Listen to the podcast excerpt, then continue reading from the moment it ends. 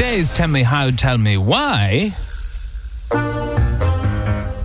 If I was to ask you if you had any idea what is the Baader Meinhof phenomenon, I'm guessing you wouldn't be too sure, but it's something that I can pretty much guarantee you have come across at some point. I'm not the person to explain it to you, though.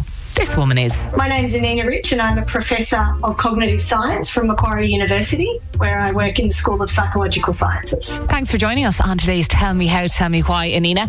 Now, could you please tell us what is this Baader Meinhof phenomenon? It's a name coined to illustrate a phenomenon that we all experience all the time, which is when something's on your mind, you've learned it recently, or you're thinking about it, you tend to notice things in your environment that match that. So, for example, if you're thinking about buying a new car and you've got a particular model in mind, all of a sudden you'll notice on the road that there are heaps of these cars. It seems like the environment suddenly is full of something that you would swear wasn't present before, when actually the frequency of those things hasn't changed. What's happened is you're you've become aware of it. Your attention is being drawn to that information because it's currently relevant to you. Right, okay. I've heard that the more common term for this is frequency illusion or frequency bias, and I think most of us can say this is something that's happened to us at one point or another.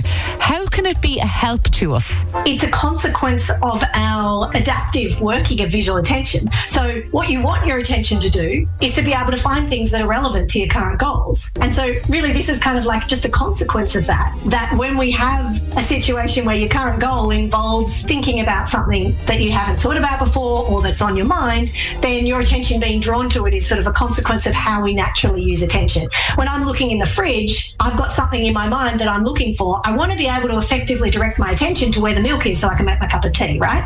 You know, we need that sort of function. And on the flip side, are there any drawbacks? I guess the other bit of the of the frequency illusion is also this sort of confirmation bias that we have, which is once you you're thinking about this and you notice a few, then you sort of look for more and get this confirmation that yeah, see, it's more frequent than it was before, and that can be problematic in a broader sense. We tend to seek out and become aware of information that's consistent with our current beliefs, and so that kind of comes into play when you think about how perhaps misinformation spreads, why it's so difficult to change people's beliefs. So, for instance, in our frequency illusion, if you were to say, hang on, I know that I'm thinking about that model of car, and so I think I'm seeing lots of them, but now I'm going to think about a different model of car and challenge myself, and oh, look, there's lots of those. We tend not to do that, right? We tend to not seek out disconfirming evidence. Instead, we just believe that actually it's happening more frequently.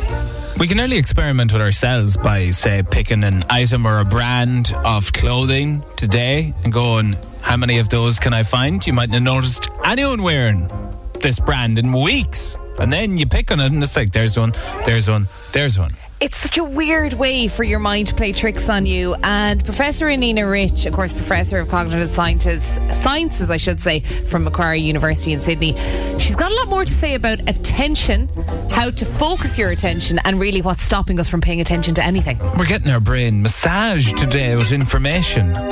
Frequency illusion. You definitely, if you own a car and you bought one, and then you've seen all those cars the exact same as yours, that's what we're talking about today.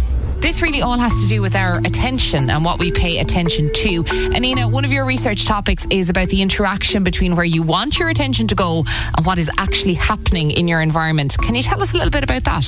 Where our attention goes is like the gateway to what you become aware of because there's too much information around us for us to become aware of all of it. And so, what your attention does is it really allows you to select what's currently relevant and ignore the rest. But of course, there's another aspect to it. And in evolutionary terms, if I just focused on my goal, which might be foraging for a particular type of berry, and I don't have any capacity for looking at what's happening in the environment, then I'm going to get eaten pretty quickly. Whereas what we need is some sort of circuit breaker system that captures your attention even though you're focused on something else. So that a movement in the periphery that means there's a tiger about to eat me can capture my attention away from the berries. And so, really, where your attention ends up at any one instant is a combination of all of these different factors. What's going on in your environment that should capture your attention because it's it's important for survival. What's going on in terms of your task goals, so where you want your attention to go, and where you end up is like an interaction of all of those things.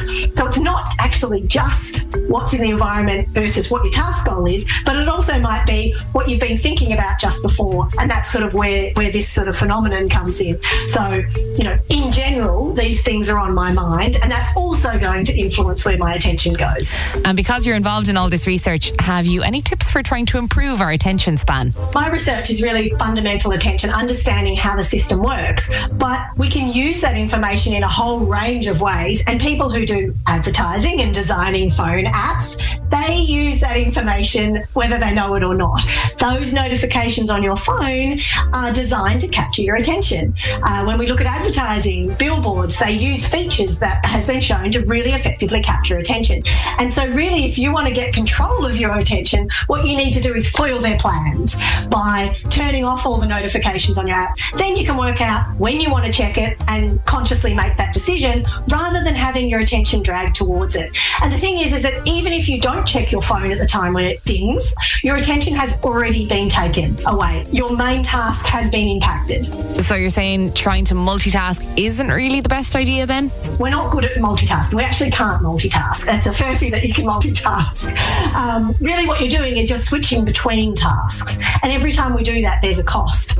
What we need to do to get better at paying attention is actually to get rid of those distractions as much as possible. Things like setting yourself up to turn your email off and then you have to make a conscious decision to open your email. There's some evidence suggesting that even if your phone hasn't dinged with a notification, there's a little bit of our attention that's caught up on our phones. So for this interview, for example, I put my phone off and out of sight because it's not relevant to my current task, which is trying to string two words together for you. Anina Rich, Professor of Cognitive Science from Macquarie University in Sydney, Australia. Thank you for giving us that explainer on the Baader-Meinhof phenomenon, aka frequency illusion or bias, for today's Tell Me How, Tell Me Why. Hey! iRadio in the afternoon with Tesco. Weekdays from 3 on iRadio.